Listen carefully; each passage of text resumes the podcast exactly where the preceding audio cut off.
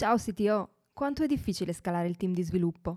Se sei un CTO o un leader tecnologico, sai benissimo quali sono le complessità di attirare e trattenere talenti. Per questo Alex Pagnoni ha creato il metodo Team Scaling di sviluppo collaborativo, in cui condivide le skill di una parte del proprio team tech per aiutarti a scalare anche nei momenti più difficili. Per saperne di più vai su www.teamscaling.it, scritto www.teamscaling.it.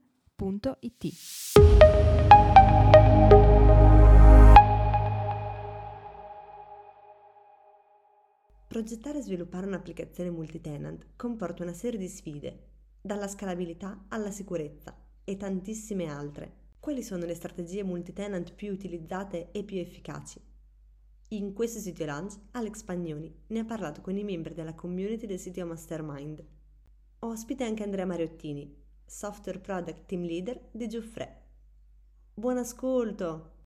Benvenuti a tutti, direi di cominciare. Benvenuti a questo sito Lunch. Oggi parliamo di multitenancy. Ne parliamo come al solito con Alex Pagnoni e con eh, l'ospite di, di, oggi che è Andrea Mariottini di Giuffre. Ora lascio la parola a Alex. Buongiorno a tutti, miei cari masterminds.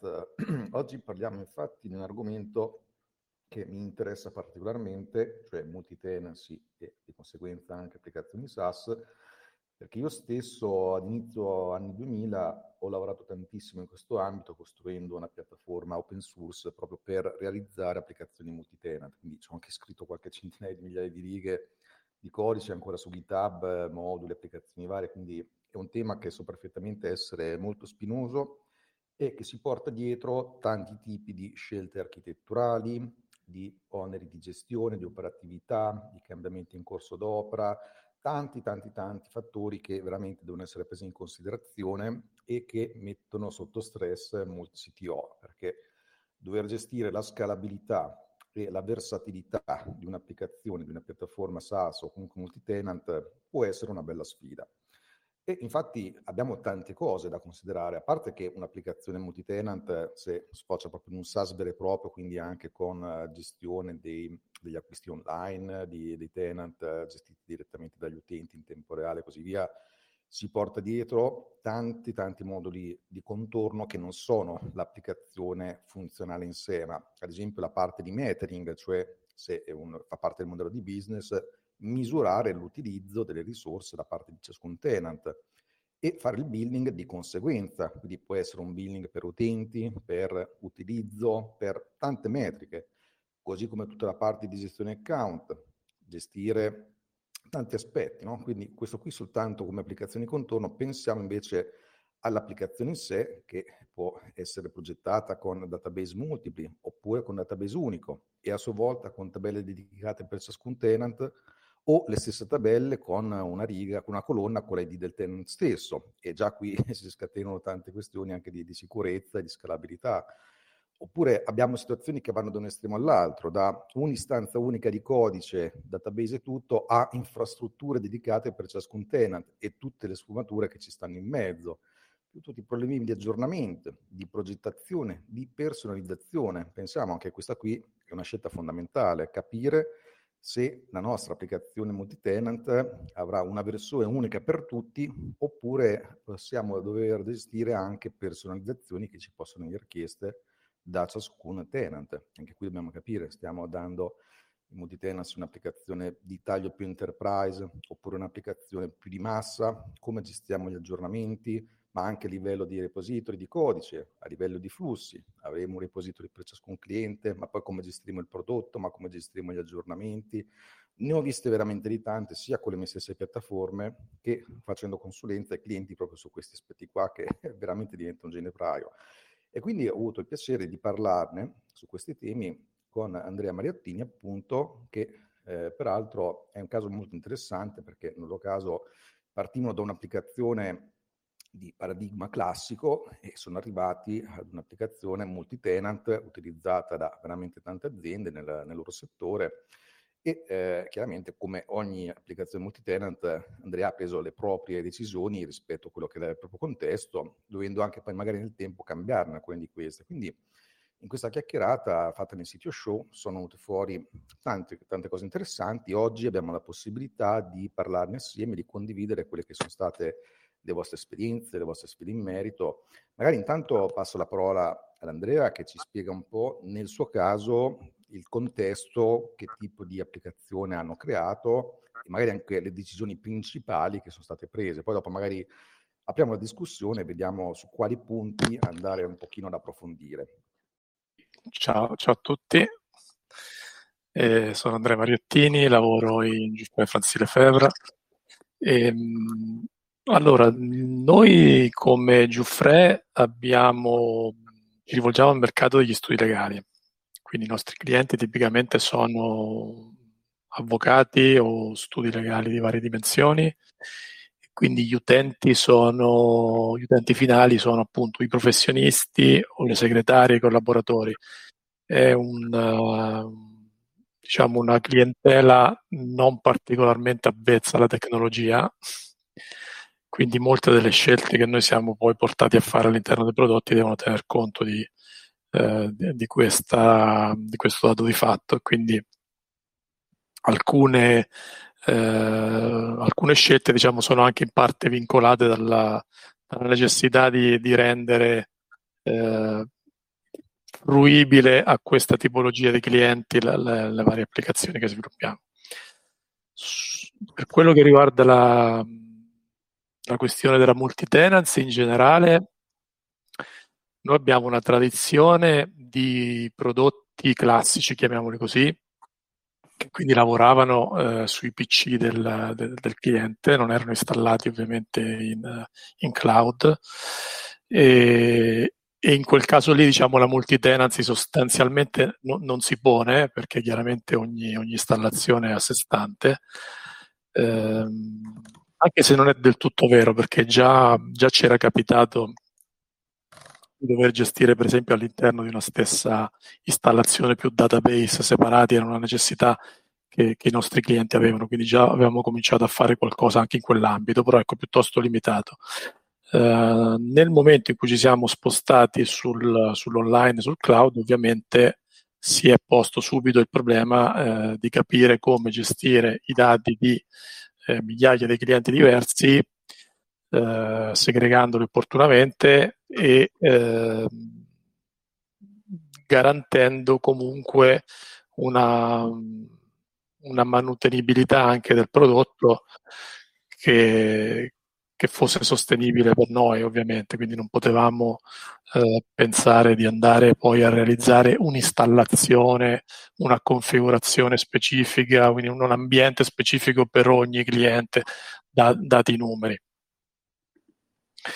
Ehm, lo dico perché eh, non, non è scontato, nel senso che ovviamente ci sono anche delle soluzioni, chiamiamole SaaS, dove eh, per esempio si, si, mette a disposizione dei clienti un ambiente di desktop remoto che a tutti gli effetti è come, come se fosse un PC installato e configurato presente all'interno del, dell'ufficio del cliente ma semplicemente spostato fisicamente da un'altra parte. Ecco, diciamo, questo non è il nostro caso, sebbene sia una soluzione che comunque offriamo ai nostri clienti, però non è quella di cui parliamo prevalentemente ecco, in questo contesto. Tanto vi posso, ecco, vi posso raccontare che la, fin dall'inizio una delle scelte, diciamo così, fondamentali che poi hanno, hanno ripagato nel, successivamente, anche se non l'abbiamo poi portata alle estreme conseguenze, è stata quella di impostare fin da subito la gestione della multitenancy in un modo che consentisse sostanzialmente di switchare gli utenti facilmente da un, da un ambiente all'altro. Che cosa intendo?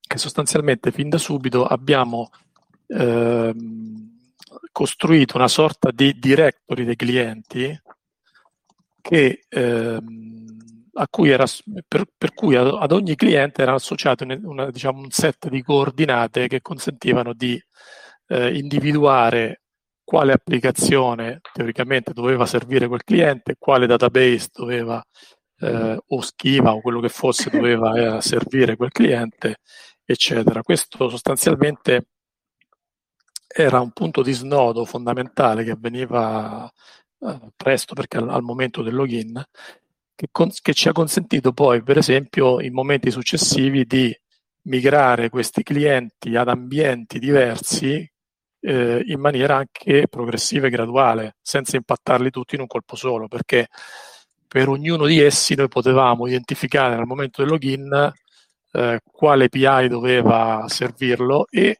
quale database eh, doveva essere eh, agganciato sotto all'API non l'abbiamo poi portata alle estreme conseguenze per, per, per, onestà, nel senso che l'API nel tempo è rimasta in realtà solo una, però eh, l'avevamo già impostata fin da subito così eh, e le scelte architetturali che hanno riguardato il DB, per esempio, eh, invece le abbiamo cambiate nel tempo e, e, questa meccanica ci ha consentito appunto di avere alcuni clienti che eh, potevano lavorare con un database organizzato in un certo modo e altri clienti che potevano lavorare con un database organizzato in un altro modo. Chiaramente a costo poi di essere in grado di gestire entrambe eh, le modalità con il codice applicativo. Quindi sicuramente non, non è una, una, cosa indolore anche nel, nel, momento in cui si fanno questi, questi cambi architetturali, però ci sono delle meccaniche che possono abilitare o facilitare questi, questi cambiamenti. Sì, ad esempio questo esempio che hai fatto tu è molto molto interessante perché infatti di solito si tende a pensare alle applicazioni di questo genere, quindi facendole o in un modo o nell'altro, invece avere anche un modello ibrido oppure cambiarlo nel tempo non mi sempre viene in mente. Infatti era venuto fuori anche nella chiacchierata nel sito show e questo è una cosa molto, molto interessante, quindi anche darsi la possibilità di avere in parallelo più modelli o a un certo punto cambiarlo proprio quando cambiano certi parametri di, so, numero di utenti o tipo di utilizzo o cose di questo genere. Infatti dopo magari è interessante vedere anche se su questo tipo di specifico di esperienza hai avuto anche qualche difficoltà in particolare o qualche cosa che magari conviene diciamo, condividere anche con gli altri. Ma allora, sicuramente partire già con quest'idea introduce un minimo di overhead iniziale perché mh, tipicamente fin da subito eh, chiaramente si fa una scelta precisa di soluzione architetturale e quindi avere un uh, punto così di snodo che ne, teoricamente ne prevede delle altre introduce un minimo di overhead, però nel nostro caso si è superato veramente molto rapidamente e dopo è diventata anzi una leva per... Uh, per non essere troppo vincolati. Eh, banalmente, eh, pri- il, il, primo caso che ci è capitato è quando abbiamo ricevuto la richiesta dei nostri sistemisti di eh, passare da un database ad un altro. Intendo proprio eh, in questo caso noi utilizzavamo Oracle eh, rimanendo sempre su Oracle, però ci era stato chiesto di switchare da, da per esempio da, da, un Oracle installato in un ambiente Windows e con alcune configurazioni specifiche a un altro Oracle basato su Linux e con anche delle, dei parametri di connessione un po' diversi. Eh, per noi questa cosa è stata abbastanza indolore perché perché sostanzialmente ad ogni tenant, quindi ad ogni cliente, noi avevamo già associato un set di coordinate, di stringhe di connessione, di IP, a cui eh, l'API doveva fare riferimento per quanto riguardava il database, ed è bastato quindi aggiornarli, aggiornare queste coordinate, eh, cosa che abbiamo fatto tra l'altro in maniera progressiva. Quindi abbiamo aggiornato queste coordinate eh, cliente per cliente, eh, sostanzialmente spegnendo con, eh, per un tempo molto ridotto l'accesso di un singolo cliente o di un gruppo di clienti all'applicazione, migrando molto rapidamente i dati di questo cliente al nuovo Oracle e poi riaccendendo il tenant con le coordinate, per esempio, del secondo, del secondo Oracle. Questa è stata appunto un'operazione che quindi non è stata ehm, non ha impattato innanzitutto tutti i clienti in un colpo solo, non è quindi durata eh, tempi enormi dal punto di vista del, del, del, del, singolo cliente, perché il singolo cliente è stato impattato solamente per, per pochi minuti, dovendo migrare solamente i, dati, i suoi dati. E ci ha consentito anche, per esempio, di eh, fare un, una serie di migrazioni, eh, di spostamenti di, di, tenant, verificare per esempio le prestazioni il, del, del, nuovo database, eh, verificare che tutto fosse a posto e poi solo dopo aver fatto i controlli del caso procedere con tutto il resto dei clienti, sempre in modo graduale. Questo è un caso appunto che il primo che ci è capitato, eh, che non derivava da esigenze applicative, ma semplicemente da ottimizzazioni e questioni sistemistiche che in qualche modo ci sono state richieste.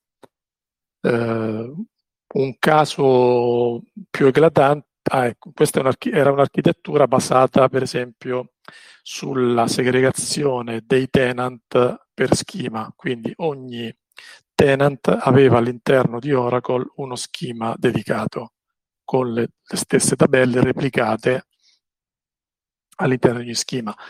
Il caso concreto che si è verificato poi subito dopo è stato quello di invece di passare a, a un'architettura in cui eh, non c'era più uno schema per ogni, per ogni cliente, ma lo schema era uno solo e come spiegava per esempio Alex prima, sostanzialmente si distingueva il, il tenant con una colonna all'interno delle varie tabelle.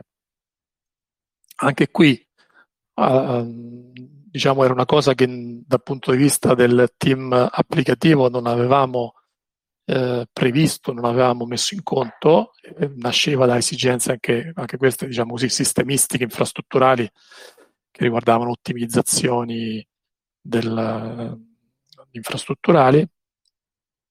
E anche questa operazione tutto sommato è stata relativamente semplice eh, perché si trattava appunto di, di, cambiare un set di coordinate, stringhe di connessione e un minimo in questo caso per la verità di, di, di logica applicativa nel momento in cui venivano aperte le connessioni.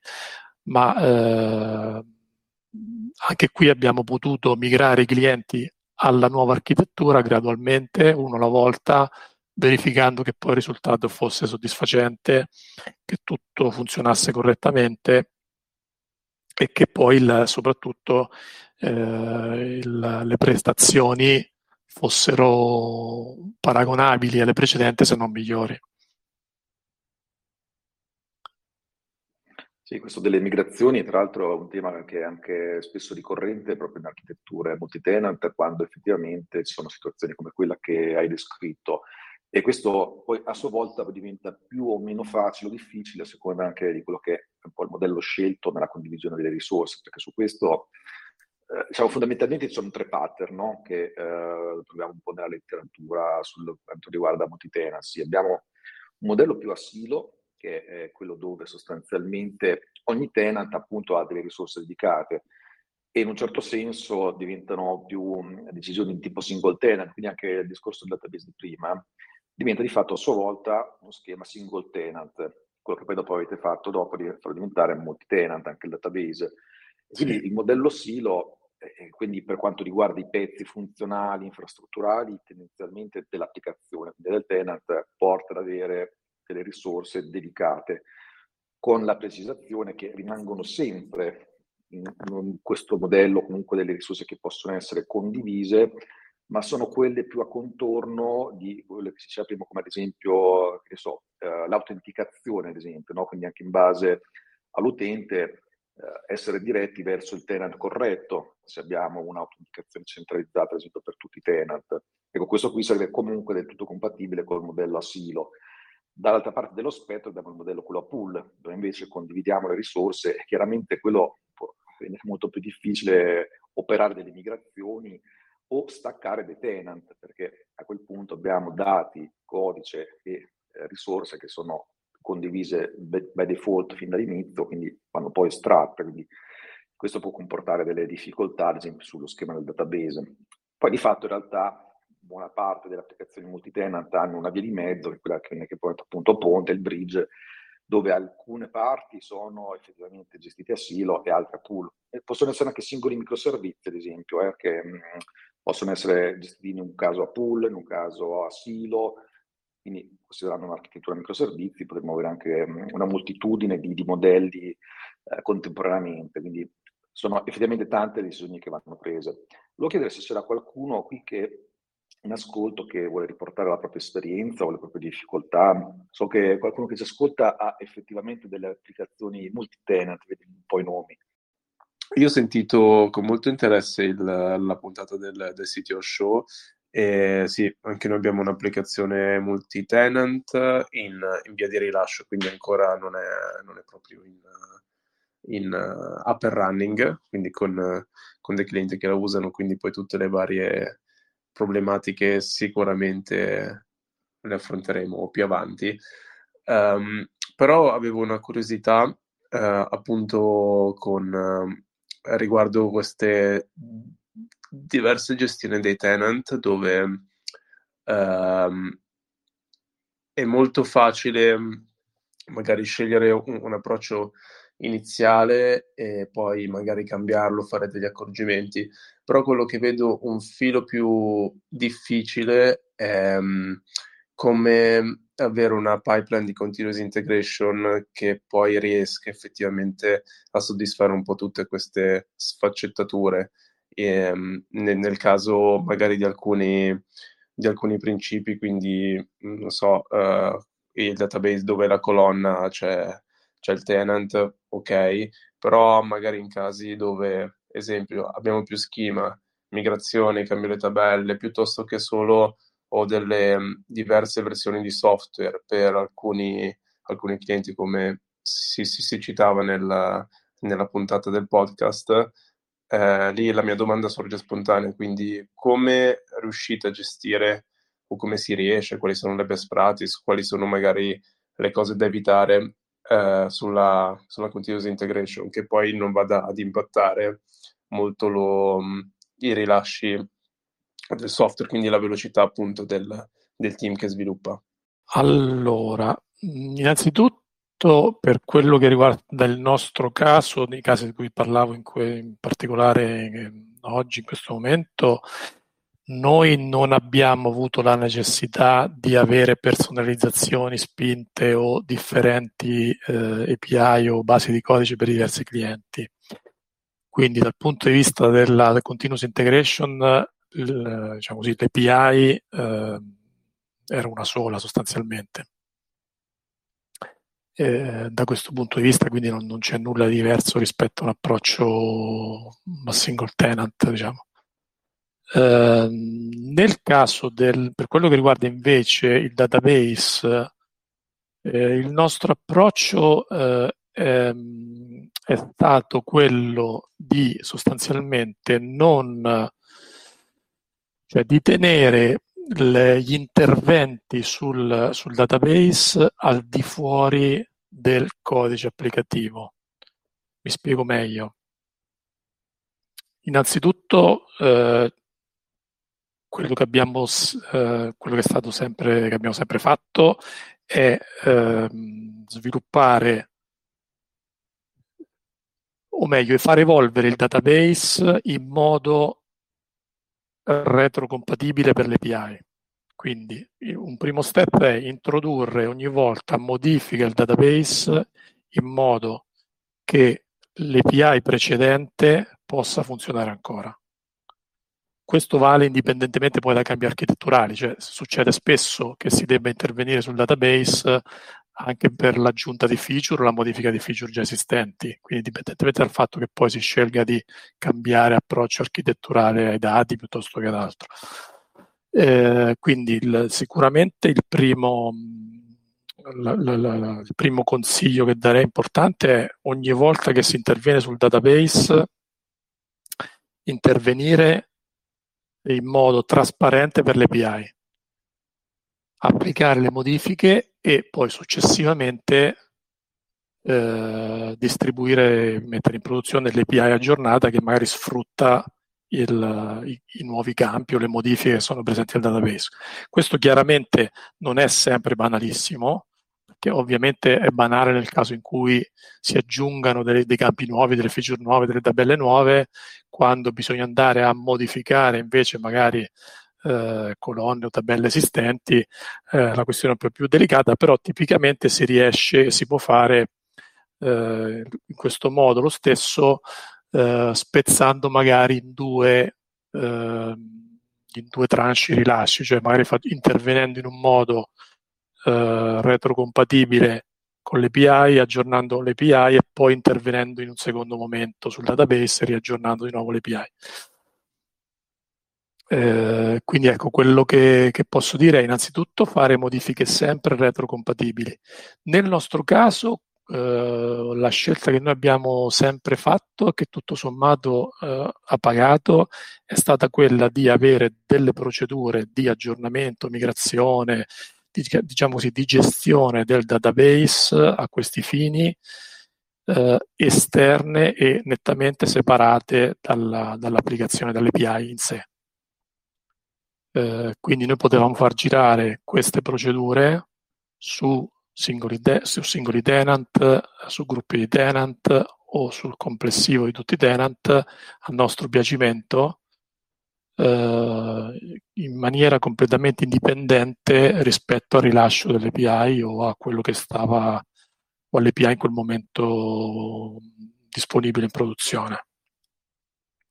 Quindi tutte le operazioni venivano fatte sostanzialmente eh, live, spesso live, mentre i clienti continuavano a lavorare. Non sempre, ecco, ci sono alcune cose ovviamente che non si possono fare live, perché se sposto i dati da, una, da un'istanza di Oracle all'altra, ovviamente almeno il singolo tenant lo devo spegnere per un attimo per copiare i dati.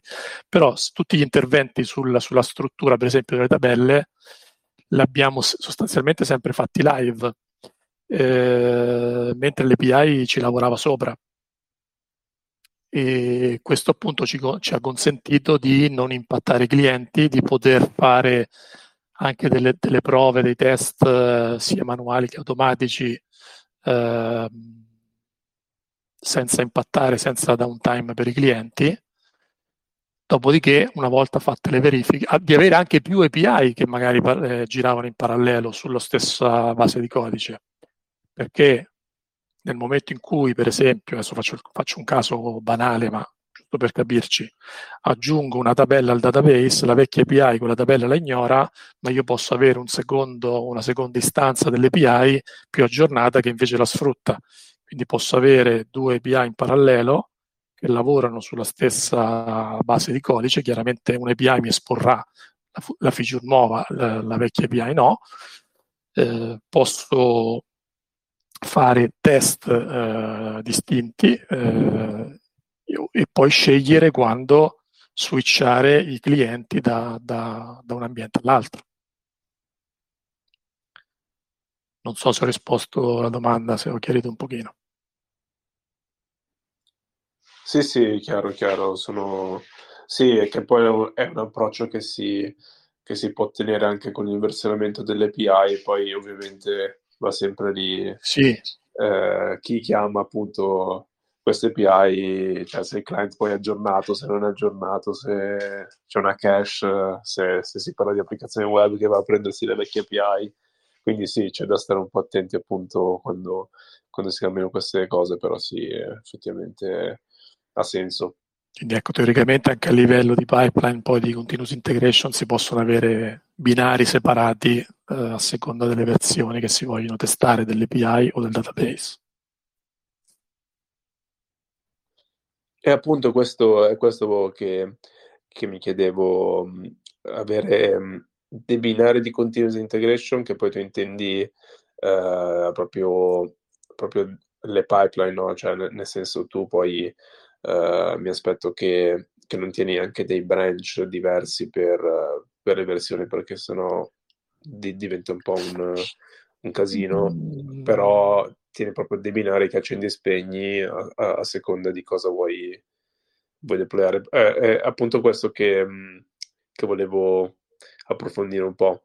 Quali sono le, le, le procedure di, di gestione di una roba del genere? siete capitati? con riferimento ai branch, diciamo che mm, diciamo più una scelta poi del team di sviluppo, cosa si trova meglio. Noi per, lungo, per un lungo periodo abbiamo per esempio lavorato su singolo branch, quindi qualunque cosa, qualunque cosa la facevamo su master. Eh, chiaramente master poi non andava in produzione, non era una, andava in produzione ad ogni commit, eh, si sceglievano dei momenti più o meno frequenti in cui rilasciare in produzione. Eh, diciamo, questo ha il vantaggio che ti accorgi subito, ti accorgi molto più facilmente se qualcosa non va perché eh, hai solamente una versione sostanzialmente da, da testare, da provare, da, da verificare.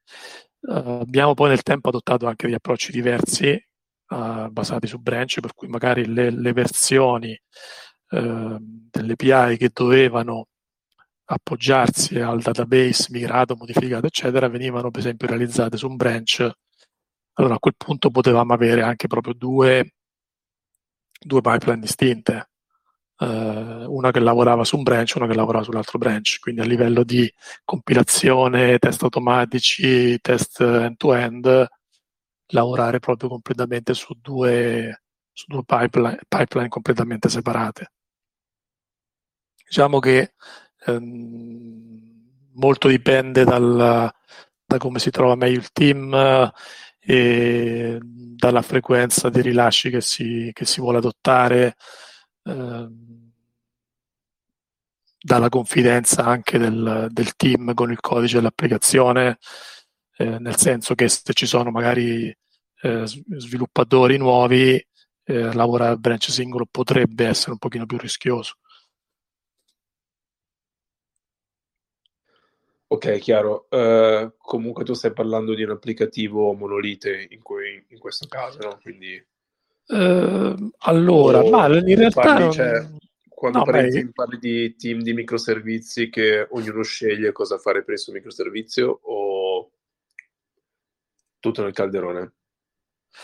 Allora, diciamo che nel caso specifico in mente che vi ho raccontato, eh, avevamo un, sostanzialmente un monolite, anche se in realtà poi c'erano almeno un paio di servizi, diciamo, che a livello di API erano nettamente distinti e con base di codice diverso, però diciamo, non, la, la, diciamo, la logica può essere chiaramente la, la stessa anche nel caso di un'applicazione sviluppata in microservizi eh, comunque in, anche in quei casi eh, si possono avere su tutti i microservizi impattati magari di branch diver- distinti a seconda del, della, per esempio dell'architettura del database che c'è dietro, della, delle tabelle che vengono aggiunte o modificate.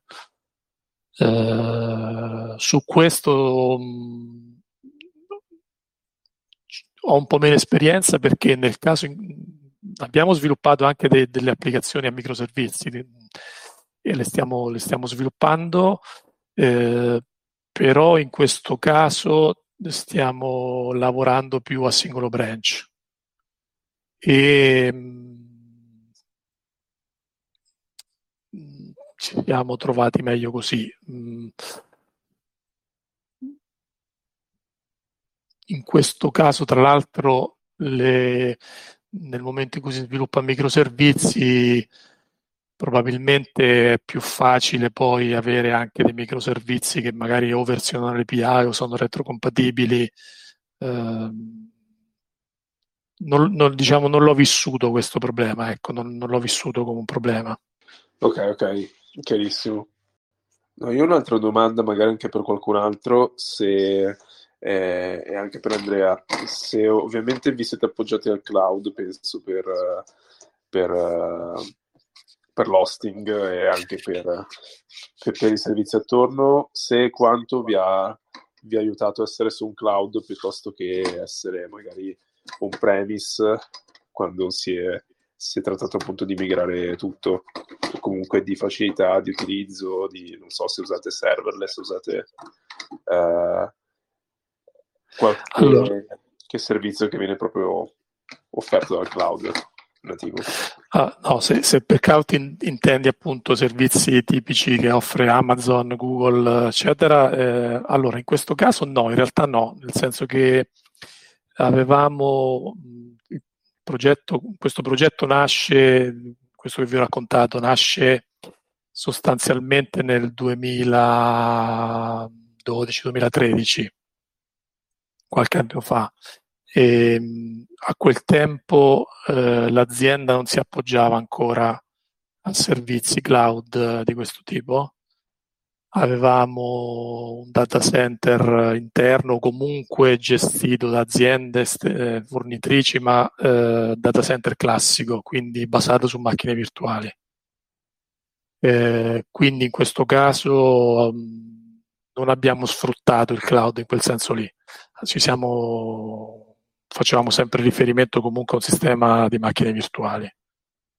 Eh, per un progetto invece che stiamo sviluppando di recente, eh, sì, abbiamo adottato una soluzione più cloud, comunque ospitata in qualche modo in casa, quindi non non presso questi fornitori Amazon, Google o similari, eh, però basata su quei, più o meno su quegli stessi concetti, quindi in qualche modo su un cluster Kubernetes dove deployiamo dei, dei, dei workload, dei pod che poi possiamo far crescere o diminuire o far, far morire a seconda dei, dei carichi, a seconda delle necessità. Eh, Diciamo, allora, io direi questo. In realtà, dal punto di vista della, se, se vogliamo guardare la scalabilità, eh, non, avevamo, non abbiamo avuto problemi nemmeno con le, con le macchine virtuali. No? Cioè, noi abbiamo tenuto su tutta l'applicazione sostanzialmente con una singola macchina virtuale anche su migliaia di clienti eh, senza nessun problema. Eh, perché avevamo fatto attenzione a mantenere la, la, l'API il più possibile leggera e stateless e quindi non abbiamo avuto mai problemi di scalabilità. Eh, poi chiaramente abbiamo aggiunto ridondanze, ma più per questioni di continuità del servizio più che per questioni di, di scalabilità. Eh, recentemente invece per un altro progetto, appunto come dicevo, siamo passati a una soluzione eh, più moderna, eh, basata appunto su, su, Kubernetes in questo caso. E, ehm, qui perché effettivamente abbiamo una necessità di scalabilità diversa, eh, perché abbiamo delle, delle elaborazioni che dobbiamo fare eh, lato server anche molto complesse e molto lunghe eh, che possono impegnare le macchine anche per ore e per garantire chiaramente che poi se ne possano portare avanti in parallelo un tot, in questo caso allora sì, torna, torna molto più utile una soluzione eh, cloud moderna che possa scalare anche con dei parametri eh, con, che possono essere definiti eh, sostanzialmente a runtime, o meglio, le logiche sono definite prima, però al variare di, delle condizioni ambientali di runtime poi si può, si può decidere di far crescere o ridurre eh, il numero dei pod deployati, il numero della, delle ris- risorse a disposizione, eccetera. Però anche qui, diciamo, dalla mia esperienza, anche una soluzione classica basata su macchine virtuali, se l'API è un'API che non richiede grosse elaborazioni lato server e viene mantenuta stateless, allora la, le prestazioni non, non, è, non, è, difficile mantenerle buone e comunque avere anche migliaia di clienti che lavorano contemporaneamente servendoli con una, con una macchina sola. Chiaramente poi dipende dalla specificità del, del dominio applicativo. Ecco. Uh, se si sì, fanno elaborazioni certo. complesse, si trattano, magari si maneggiano documenti anche pesanti, ovviamente la cosa può cambiare. Ecco l'unica, ecco, l'unica, necessità che abbiamo trovato, per esempio, in quel caso lì era stata di separare un'API eh, documentale dal resto dell'API applicativa, perché eh, la necessità di trattare documenti, upload, download, eccetera, aveva proprio delle, delle esigenze diverse rispetto a quella della, l'API CRUD e legata alla logica applicativa. Quindi quando dici separare le API intendi proprio stavano su un'altra macchina virtuale? Sì, in quel caso proprio averle su macchine diverse, anche tarate differentemente, con parametri diversi, con uh, tempi di timeout diversi, piuttosto che altre mille configurazioni tarate ad hoc per quelle esigenze. Ok, l'ultima domanda, poi mi taccio. Um, uh, sull'audit invece avete uh, qual- qualcosa in, in place per, per, l'audit, nel senso chi chiama l'API, chi accede al sistema, sai un po', un po' tutta la questione del GDPR e tutto. Esempio, devi fare interventi sul database, magari ci sono dati dei clienti, um, in teoria solo in casi particolari un sia un amministratore di, di sistema che, che, comunque i dipendenti dell'azienda possono magari fare questi interventi e servirebbe in teoria un log di audit su chi ha fatto cosa. Uh, riuscite a gestirlo anche col setup di adesso? So che che sicuramente col setup del 2012 e tutto, ovviamente quando GDPR non era in obbligo, era una cosa che si poteva tralasciare. Adesso col sistema nuovo è qualcosa che avete trovato di difficoltà a introdurre o, o no? Ma eh, guarda, questa cosa onestamente per il, um, per il team di sviluppo è, è, è, trasparente, nel senso che um, viene gestita a livello infrastrutturale sistemistico non ti so dire bene nemmeno come e quindi noi non la percepiamo. Eh, noi semplicemente ci connettiamo, allora, capita raramente di doversi connettere al database di produzione, andare a, a maneggiare i dati dei clienti, però ehm, nei, nei, rari casi in cui dovesse capitare, noi semplicemente ci connettiamo database eh, o ai log, esaminiamo quello che, che, ci serve e poi ci sono dei sistemi infrastrutturali che, che tengono traccia di, di, chi ha fatto cosa. Su questo onestamente non, non, non, ti so dire molto però perché non, non, li conosco. Ok, ok. No, perché anch'io mi stavo, eh, stavo affrontando questo problema e ho visto un paio di soluzioni, ma volevo appunto confrontarmi. A me, cioè, non essendo sul cloud al 100%, mi vengono un, un filo più comode perché ci sono dei servizi gestiti, quindi non devo fare cose particolari, però è sempre buono magari confrontarsi con chi ha già qualcosa in produzione da un paio d'annetti. Eh, su questo purtroppo non ti so essere utile perché per noi è, è trasparente la cosa. Grazie Andrea, grazie Enrico per le domande. Vi ringrazio di aver partecipato. Vi ricordo che online l'episodio del sito show con Andrea Mariottini è registrato, insomma, pubblicato la settimana scorsa e oggi invece abbiamo pubblicato il sito show con Fabio Bucci, CTO di Jellyfy. Quindi vi invito a dare un'occhiata sul, sul sito podcast. Vi ricordo inoltre che lunedì abbiamo pubblicato la, la waiting list per il prossimo evento del sito Mastermind, sarà un evento fisico eh, avrà un talk, un aperitivo di, di networking. Vi, vi, invito a iscrivervi in waiting list perché i posti sono pochi, non abbiamo ancora il numero definitivo, quindi appena possibile potremo dare la conferma di partecipazione. Trovate il link eh, su Slack. A presto, grazie a tutti. Ciao a tutti. Grazie, ciao a tutti. Ciao. ciao.